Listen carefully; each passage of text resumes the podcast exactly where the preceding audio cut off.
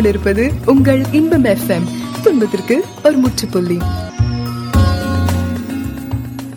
மாற்றங்கள் என்ற நிகழ்ச்சியில் இணைந்திருக்கிறீர்கள். நான் உங்கள் அன்பு சகோதரன் ஜான் மோகன பிரகாஷ் வேதம் சொல்லுகிறது அவரை நோக்கி பார்த்த முகங்கள் பிரகாசமடைந்தன. அவைகள் வெட்கப்பட்டு போகவில்லை. நிச்சயமாய் இன்றைக்கும் கத்தர் உங்கள் முகங்களை பிரகாசிக்க பண்ண போகிறார். வேதத்தில் எஸ்தர் என்ற ஒரு புத்தகம் இருக்கிறது. இந்த புத்தகத்தின் முதலாம் அதிகாரம் முதலாம் வசனம் இப்படியாய் சொல்லுகிறது. இந்து தேசம் முதல் எத்தியோப்பியா தேசம் வரைக்கும் உள்ள நூற்றி இருபத்தேழு நாடுகளையும் அரசாண்ட அகஸ்வேருவின் நாட்களிலே சம்பவித்ததாவது. ஒரு மிகப்பெரிய ராஜா ஒரு மிகப்பெரிய சாம்ராஜ்யத்தின் அரசன் அகஸ்வேரு என்ற ராஜா. இப்போ இந்த ராஜா பாருங்கள் நூற்றி இருபத்தி ஏழு நாடுகளை அரசாண்டானாம். அப்போ அவனுடைய செல்வாக்கு அவனுடைய செல்வம் அவனுடைய பெருமை இதெல்லாம் எப்படி இருந்திருக்கும்? ஸோ இப்போ இந்த ராஜா என்ன பண்ணுகிறான் என்றால் ஒரு முறை தன்னுடைய பிரபுக்கள் தனக்கு தன்னுடைய செல்வாக்கை இவன் காண்பிக்க விரும்பினவர்கள் எல்லாரையும் அழைத்து ஒரு விருந்து செய்வித்தான். அந்த விருந்து பல நாட்களுக்கு நடந்தது.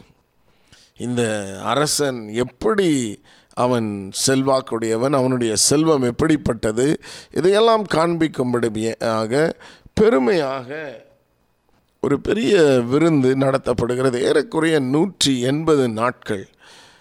ஹண்ட்ரட் அண்ட் எயிட்டி டேஸ் கொஞ்சம் யோசித்து பாருங்கள் நூற்றி இருபது நா- நூற்றி எண்பது நாட்கள் மன்னிக்கணும். கெஸ்ட்டை தங்க வச்சு ஒருத்தர் ரெண்டு பேரில். அது வந்தவர்கள் சாதாரண ஆட்களும் இல்லை. அவர்களுக்கு நல்ல ஒரு அக்காமடேஷனை கொடுத்து தங்க வைத்து நல்ல உணவுகள் காலை மதியம் மாலை இப்படி விருந்து நூற்றி எண்பது நாட்கள் விருந்தை அவன் செய்கிறான். இப்போ முதலாவது அவனுக்குள்ளே எவ்வளோ ஒரு பெருமை இருந்திருக்க வேண்டும். இப்படி இந்த ராஜா வந்து செய்கிறான். ஒரு பெரிய விருந்தை படைக்கிறான். எல்லாரும் வந்து அங்கே இருக்கிறார்கள். ஒரு நாள் இவங்க என்ன பண்ணுறாங்கன்னா பட்டத்து ராணி ஆகிய வஸ்தி வஸ்தியை அழைக்கிறார்கள். ராஜாவே நீர் வஸ்தியை கொண்டு வர வேண்டும். ஏனென்றால் இங்கே வஸ்தி வந்து மிகவும் அழகு வாய்ந்தவள் என்று பதிவு செய்யப்பட்டிருக்கிறது. அவளுடைய அழகை ஜனங்களுக்கு காண்பிக்க அவன் விரும்பி வஸ்தியை வரும்படி சொல்லி அனுப்புகிறான். அங்கே போய் சொல்லுகிறார்கள் அரசர் உங்களை கூப்பிடுகிறார். பாருங்கள் இது வந்து அவங்க ராணியாக இருந்தாலும் இவர் வந்து கணவராக இருந்தாலும் இவர் வந்து ஒரு ராஜா. ஸோ சாதாரணமாக வீட்டில் முடியாது போன்னு சொல்கிற மாதிரி சொல்ல முடியாது. ஏன்னா இப்போ இது வந்து ஒரு அரச கட்டளையாக மாறிடுச்சு.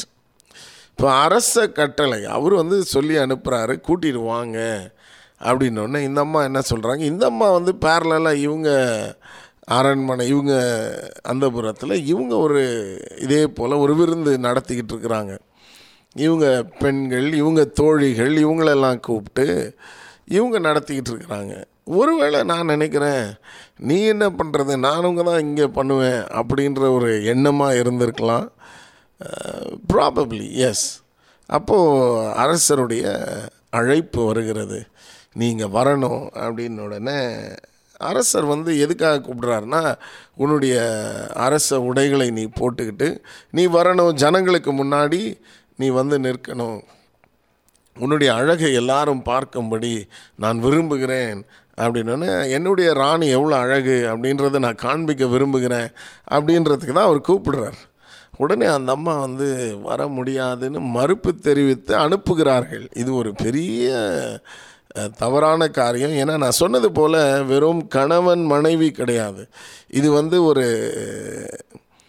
ராஜா ஒரு ராணி. அரசி அரசன். ஸோ இவங்க ரெண்டு பேருமே பப்ளிக் லைஃப்பில் இருக்கிறவங்க. ஸோ இப்போ இது வந்து ஒரு பப்ளிக் ஃபங்க்ஷன் மாதிரின்னு வச்சுக்கோமே அந்த நாட்களில். அவர் விருந்து படைக்கிறாரு. இது it's more like a public happening so இப்போ அரசர் வந்து சொல்லி அனுப்புனது தெரியும். இந்த அம்மா மறுத்தது தெரியும். இது தேசம் முழுவதும் போயிடும் இது. அரசர் கூப்பிட்டு வரலையாமே அவங்க. இப்படி தான் போகும். கணவன் மனைவி அப்படின்றது வராது. நம்ம ராஜா வந்து சொல்லி ராணி வரலையாமே என்ன?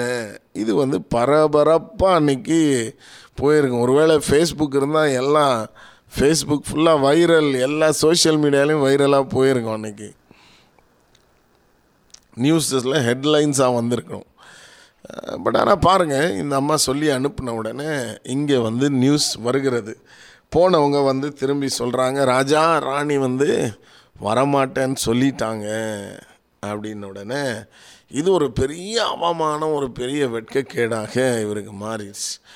அடுத்தது கூட இருந்த அந்த பிரபுக்களெல்லாம் என்ன சொல்கிறாங்கன்னா ஐயையோ ராஜா இது வந்து தேசத்தில் தெரிஞ்சால் எல்லாருக்கும் ஒரு பெரிய அவமானம் எந்த மனைவியும் தன் கணவனுக்கு கீழ்ப்படிய மாட்டாள். அதனால் நீங்கள் ராணிக்கு ஒரு தகுந்த தண்டனையை கொடுக்க வேண்டும். ஏன்னா அவங்க வந்து கணவனை மட்டும் கனவீனப்படுத்தலை அர ராஜா அரசவுடைய ஆணையாக கனவீனப்படுத்திட்டாங்க.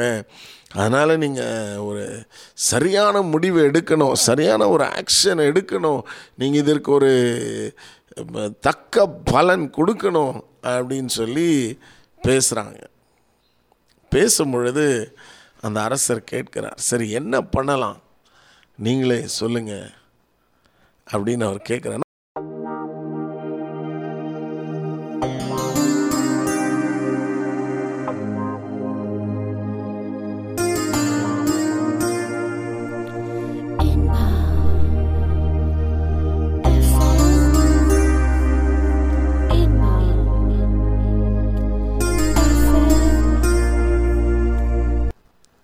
அகஸ்வேர ராஜா தன்னுடைய பட்டத்து ராணியாகிய வஸ்தியை கிரீடம் தரித்து பட்டத்து ராணியாக வரும்படி அழைப்பு விடுக்கிறான். ஆனால் அவளோ மறுக்கிறாள். வர முடியாது போயா அப்படின்னு சொல்கிற மாதிரி தான் அந்த அம்மா வந்து சொல்லிட்டாங்க. இல்லை நான் முடியாது. It should not have been done ஏன்னா இது வந்து ஒரு அரச கட்டளை. ஆனால் வர முடியாதுன்னு சொன்னதுனால அது ராஜாவுக்கு ஒரு பெரிய அவமானம் ராஜாவோட இருந்தவங்களுக்கு ஒரு பெரிய அவமானம். அதனால் இப்போ என்ன பண்ணுறாங்கன்னா ராஜாவுக்கு ஆலோசனை. அவருக்கும் பயங்கர கோபம். இதில் ஒரு சில வசனங்களை பைபிள்லேருந்து நான் வாசிக்க விரும்புகிறேன் பாருங்கள் அதாவது எஸ்தர் ஒன்றாம் அதிகாரத்தில் இவ இந்த வஸ்தியை குறித்து ஒரு சின்ன வார்த்தை இருக்கிறது. எஸ்தர் ஒன்றாம் அதிகாரம் ரொம்ப அழகான அந்த ஒரு டிஸ்கிரிப்ஷன் ரொம்ப சிம்பிளான ஒரு டிஸ்கிரிப்ஷன் ஆனால் ரொம்ப தெளிவான ஒரு விளக்கம். அங்கே என்ன சொல்லப்பட்டிருக்குன்னா ராணி ஆகிய வஸ்தி மகாரூபவதியாய் இருந்தாள். அவள் மகாரூபவதியாய் அதாவது பத்தாம் வசனம் பாருங்களேன் மகாரூபவதியாக இருந்த ராஜஸ்திரீ ஆகிய வஸ்தியின் சௌந்தரியத்தை ஜனங்களுக்கு பிரபுக்களுக்கும் காண்பிக்கும்படி. இந்த வேர்ட்ஸ் எல்லாம் ரொம்ப ஒரு சுத்த தமிழாக இருக்குது. என்ன அர்த்தம்னா ரொம்ப அழகாக இருந்தா அப்படின்றது தான் ஸோ எனிவே அவள் வந்து வர மறுத்து விட்டாள். இதனால் இப்போ ராஜாவுக்கு என்ன ஆலோசனை கொடுக்கப்படுகிறதுனா ராஜா நீங்கள் வந்து சரியான ஒரு பனிஷ்மெண்ட்டை கொடுக்கணும் தண்டனையை கொடுக்கணும். என்னென்னா இனி ராணி உங்கள் சமூகத்தில் வரவே கூடாது. ராஜாவை பார்க்கவே கூடாது. பட்டத்து ராணி அப்படின்ற அந்த இதிலிருந்தும் அவள் தள்ளப்பட வேண்டும். பட்டத்து ராணின்றது ஒரு பெரிய ஒரு காரியம் அந்த நாட்களில். அவங்க தான் குயின் ஸோ மற்ற யாருமே குயினாக ரெக்கக்னைஸ் பண்ணப்பட மாட்டாங்க. அவங்க தான் குயின் ஸோ அப்போது அந்த பட்டத்து ராணி அப்படின்ற அந்த நிலையிலிருந்து அவங்க தள்ளப்படணும் அது அவங்கக்கிட்டேருந்து பறிக்கப்படணும். அடுத்தது ராஜாவுடைய சமூகத்தில் இனி வரவே கூடாது. ராஜா கூப்பிட்டு வரல இனி எதுக்கு வரணும் அப்படின்ற ஒரு இதை பண்ணுறாங்க ராஜாவும் என்ன பண்ணுறாரு ஓகே இதுதான் சரியான முடிவு அப்படின்னு சொல்லி அவர் என்ன பண்ணுறாரு அதை ஒரு சட்டமாகவே இயற்றிடுறாரு. இனி ராஜஸ்திரீ ஆகிய வஸ்தி ராஜாவுடைய சமூகத்தில் வரவே கூடாது. என்னுடைய சமூகத்தில் வரக்கூடாதுன்னு அவர் சொல்ல முடியாது ஏற்ற மொழிது ஏன்னா அவர் ஒரு ராஜாவாக செயல்படும் போது ராஜா சமூகத்தில் வரக்கூடாது அப்படின்னு அவங்க சொல்லி எல்லாம் அதை வந்து முடிச்சிடுறாங்க. முடித்த பிறகு இப்போ பாருங்கள் ராஜாவுக்கு இன்னொரு ராணியை தேடுகிறார்கள். பட் ஆனால் அதுக்கு முன்னாடி நான் என்ன சொல்ல விரும்புகிறேன் என்றால் வஸ்தி மிகுந்த அழகுள்ளவள். அப்போ அவளுடைய இருதயத்தில் பெருமை இருந்தது. இதுதான் பிரச்சனை. அந்த பெருமை வந்து ஒரு பெரிய பிரச்சனையாக அமைந்தது. அவள் தனக்கு இருந்த எல்லாவற்றையும் இழந்து போனாள். பாருங்கள் ஒரு ராணினா எப்படி இருந்திருக்கும் பாருங்கள் அதுவும் இந்த ராஜா வந்து ராணியை கூப்பிட அனுப்பும் பொழுது சும்மா வந்து அப்படி அனுப்பலை. அதுக்கு ஒரு டீம் எல்லாம் பிரபுக்கள் பிரதானிகள் அங்கே முக்கியமான ஆட்கள். அவங்க தான் போய் அது ஒரு முறையாக வந்து அவங்கள கூப்பிட்றாங்க. அப்போ இவ்வளோ கனம். அந்த பிரதானிகள்னால் அவங்களாம் முக்கியமான ஆட்கள். ராஜாவோட போய் அவங்க ராணியை ஒரு முறைப்படி மரியாதை பண்ணி அவங்க கூப்பிடுறாங்க. ஆனால் அந்த அம்மா வந்து முடியாதுன்னு சொன்னதுனால அதை இழந்து போகிறாங்க அப்போ பாருங்கள் இந்த பெருமை என்ன பண்ணுகிறதுனா இருக்கிறதை இழந்து போகும்படி செய்கிறது. வேதம் சொல்லுகிறது பெருமை உள்ளவனுக்கு தேவன் எதிர்த்து நிற்கிறார். எதிர்த்து நிற்கிறாராம். பெருமை உள்ளவனுக்கு அவர் வந்து ஒதுங்கி போயிடுவார்னு சொல்லலை. பெருமை உள்ளவனுக்கு தேவன் உதவி செய்ய மாட்டார்னு சொல்லலை. பெருமை உள்ளவனுக்கு தேவன் எதிர்த்து நிற்கிறார். அப்படிப்பட்ட மனிதனுடைய நிலை மிகவும் பரிதாபமாய் முடியும். அதுதான் இங்கே பார்க்குறோம். வஸ்தி இழந்து போனாள். எல்லாவற்றையும் இழந்து போனாள். அவளால் அங்கே போய் நெகோஷியேட் கூட பண்ண முடியாது. அங்கே போயிட்டு ராஜாவே ஏதாவது உதவி செய்யுங்க பரவாயில்ல நான் மன்னிச்சிருங்க அப்படின்னு போக முடியாது. ஏன்னா ராஜாவுடைய சமூகத்திலே வரவே கூடாது இந்த அம்மா. அப்போ பாருங்கள் எதுவுமே செய்ய முடியாது. எல்லாவற்றையும் இழந்து போனாள். தன்னுடைய நிலை அந்த அந்த பொசிஷன் பட்டத்து ராணின்றது ஒரு பெரிய காரியம். அதை இழந்து போனாள். ராஜாவுடைய சமூகத்தில் வருகிற அந்த மேன்மையை இழந்து போனால் பட்டத்து ராணி வராங்கன்னு சொன்னால் அது ஒரு பெரிய இது. அவங்க ராஜாவை பார்க்க வராங்கன்னா பெரிய தடபுடலாக இருக்கும். அதுக்கு ஒரு தனி மரியாதை எல்லாமே. But she lost everything everything எல்லாவற்றையும் இழந்து போனாள் ஏன்னா பெருமை உள்ளவனுக்கு தேவன் எதிர்த்து நிற்கிறார். பெருமை உள்ளவனுக்கு தேவன் எதிர்த்து நிற்கிறார். நீதிமொழிகள் பதினாறில் ரொம்ப அழகான ஒரு வசனம் இருக்கிறது. பதினாறு பதினெட்டு நீதிமொழிகள் பதினாறு பதினெட்டு. அழிவுக்கு முன்னானது அகந்தை விழுதலுக்கு முன்னானது மனமேட்டிமை. அழிவுக்கு முன்னானது அகந்தை விழுதலுக்கு முன்னானது மனமேட்டிமை விழுதலுக்கு முன்னானது. அப்போது மனமேட்டிமை இருக்கும் பொழுது அடுத்தது ஒரு பெரிய ஃபால் தான். ஸோ அதனால் இது ஒரு பெரிய காரியம் பாருங்கள் நம்முடைய இருதயத்தை நாம் காத்து கொள்ள வேண்டும். இந்த பெருமை என்பது எல்லாவற்றையும் உறிந்து அப்படியே அவனை கீழே தள்ளுகிற ஒரு காரியம். பெருமை பெருமை. வஸ்தி எல்லாவற்றையும் இழந்தாள். ஒருவேளை அவள் அந்த அந்த அந்த வார்த்தைகள் பாருங்கள் பைபிளில் மகாஸ் மகா ரூபவதி அப்படின்னா மிகுந்த அழகுள்ளவள். அப்போ ஒருவேளை அந்த அழகினால் ஒரு பெருமை ஏற்பட்டிருக்கலாம். என்னை போல் ஒரு அழகு இந்த ராஜ்யத்தில் வேறு யாருமே இல்லை அப்படின்ற ஒரு எண்ணம் பெருமையை கொண்டு வந்திருக்கும். வேதத்தில் இப்படி இன்னொரு நபரையும் நம்ம பார்க்கலாம். வேதத்தை வாசிக்கும் பொழுது ஏசையா பதினான்காம் அதிகாரம் பனிரெண்டாம் வசனம் முதல் பார்த்திங்கன்னா ஒரு தேவ தூதனை குறித்து அங்கே பேசப்பட்டிருக்கிறது. தேவன் வந்து தேவ தூதர்களை சிருஷ்டித்தார். அதில் ஒரு தூதனை எப்படி சிருஷ்டித்தாரா? ரொம்ப அழகாக அருமையாக இதை நான் வாசிக்கும் பொழுது ரொம்ப ஆச்சரியப்படுவேன். சீக்கியல் இருபத்தி எட்டாம் அதிகாரம். அவ்வளவு நேர்த்தியாக அவனை சிருஷ்டித்து அவனுக்குள்ள பல மியூசிக் இதெல்லாம் வைத்து அவனை ஏற்படுத்துகிறார். எதற்காக? அவரை துதிக்கும்படி. அந்த பர்பஸே என்னென்னா அவரை துதிக்கணும் அவரை உயர்த்தணும். இதுதான் அதனுடைய அவன் உண்டாக்கப்பட்ட நோக்கம். ஆனால் அவன் என்ன பண்ணிட்டான்னா இங்கே அந்த அவனுடைய வார்த்தைகள் இங்கே பதிவு செய்யப்பட்டிருக்கிறது. ஏசாயா பதினான்கு பனிரெண்டு முதல் அதிகாலையின் மகனாகிய விடிவெள்ளியே நீ வானத்திலிருந்து விழுந்தாயே ஜாதிகளை ஈனப்படுத்தினவனே நீ தரையிலே விழவொட்டாயே நான் வானத்துக்கு ஏறுவேன். இதுதான் முக்கியம் இது அவனுடைய வார்த்தைகள் நான் வானத்துக்கு ஏறுவேன் தேவனுடைய நட்சத்திரங்களுக்கு மேலாக என் சிங்காசனத்தை உயர்த்துவேன் வடபுறங்களில் உள்ள ஆராதனை கூடத்தின் பர்வதங்களிலே வீற்றிருப்பேன் என்றும் நான் மேகங்களுக்கு மேலாக உன்னதங்களில் ஏறுவேன். உன்னதமானவருக்கு ஒப்பாவேன் என்றும் நீ உன் இருதயத்தில் சொன்னாயே. ஆனாலும் நீ அகாதமான பாதாளத்திலே தள்ளுண்டு போவாய். போனாய். சாரி அப்போ இவன் என்ன பிரச்சனைன்னா பாருங்க. இவன் நான் வந்து வானத்துக்கு ஏறுவேன்.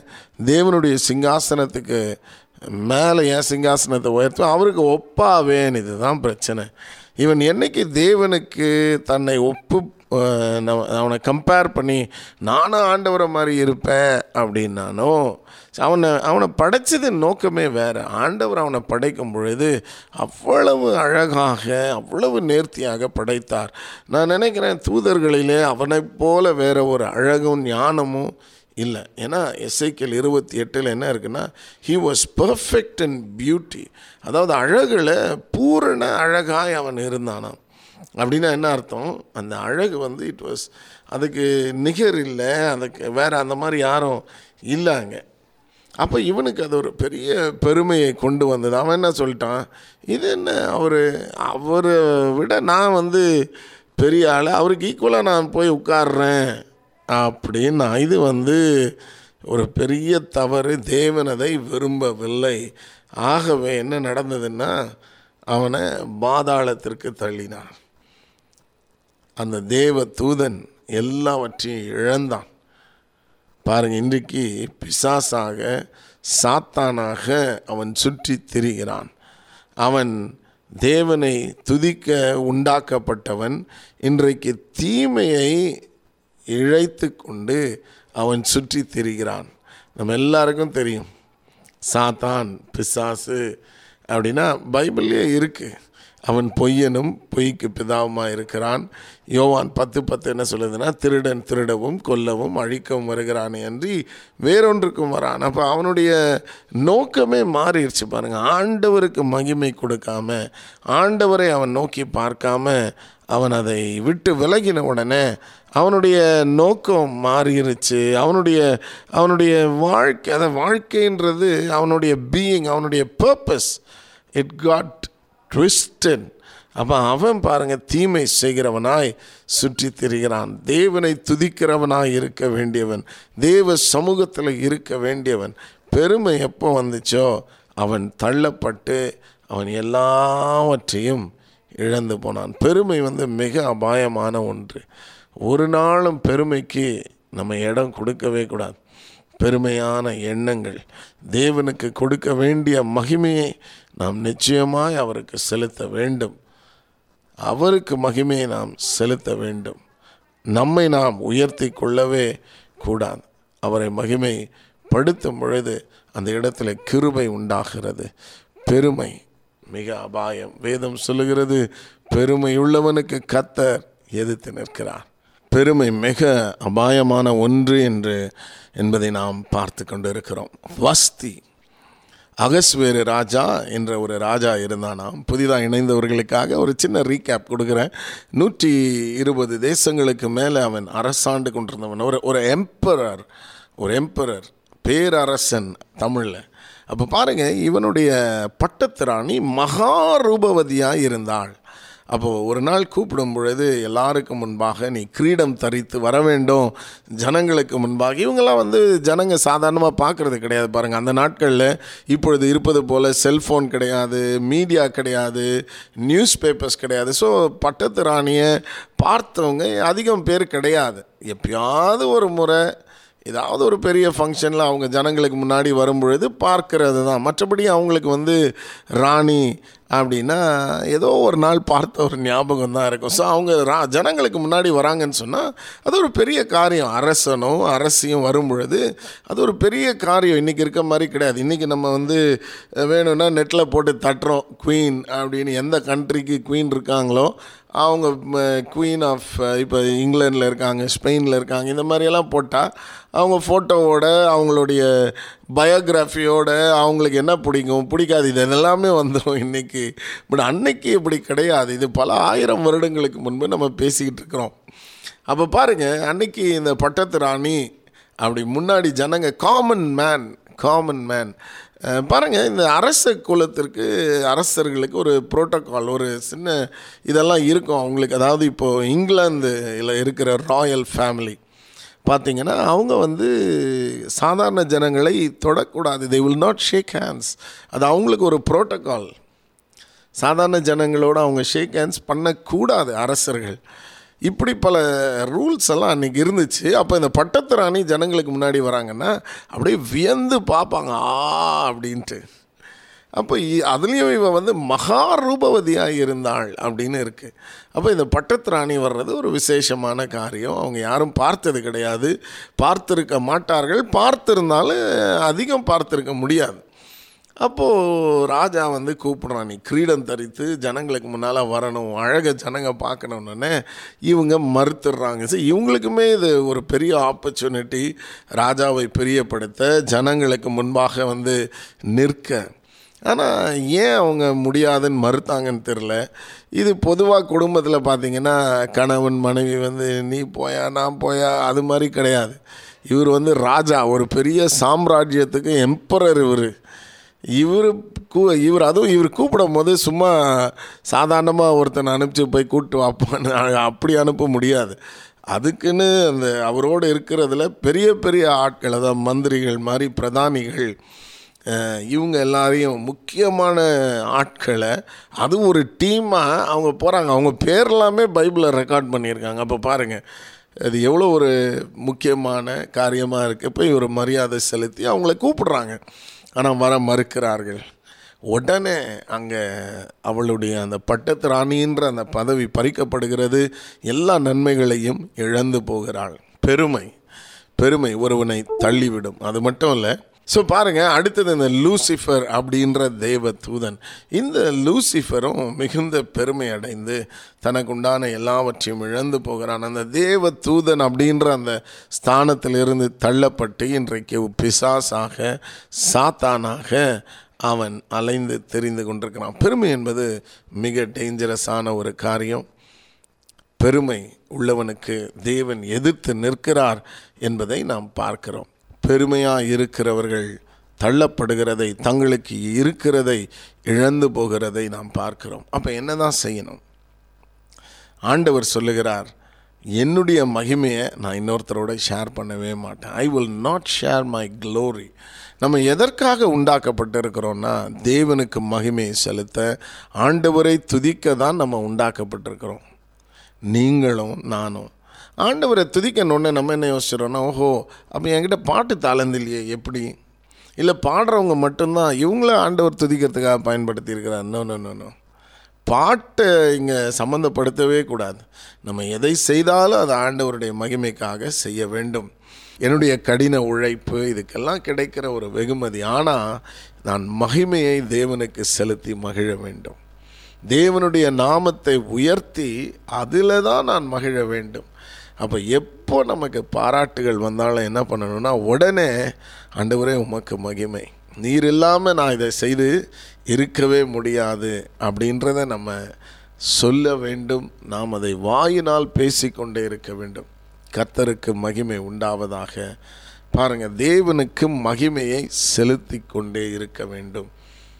இந்த வாழ்க்கையில் பாராட்டுகள் நிச்சயமாய் குவியும். ஆனால் தேவனுக்கு மகிமையை செலுத்த மறந்து விடக்கூடாது ஆகவே இன்றைக்கும் இதை நான் உங்களுக்கு சொல்ல விரும்புகிறேன். பெருமையாக இருக்கிறவனுக்கு கத்தர் எதிர்த்து நிற்கிறார். தாழ்மையுள்ளவனுக்கோ அதிக கிருபை அளிக்கிறார். ஆகவே பிரியமானவர்களை நம்முடைய இருதயத்தை ஆராய்ந்து பார்ப்போம். எல்லா சூழ்நிலையிலும் நாம் உயர்த்தப்படும் பொழுதும் நாம் பாராட்டுகளை பெரும்பொழுதும் தேவனுக்கு மகிமையை செலுத்துவோம். கத்தர் நிச்சயமாக உங்களை ஆசிர்வதிப்பார். நான் எப்பொழுதுமே சொல்வது போல் தொடர மனம் உண்டு. ஆனால் நேரமில்லை நான் முடிக்க வேண்டிய ஒரு வேலை வந்துவிட்டது. இன்னொரு மாற்றங்கள் என்ற நிகழ்ச்சியிலே உங்களை சந்திக்கும் முறை உங்களிடத்திலிருந்து விடைபெறுகிறேன்.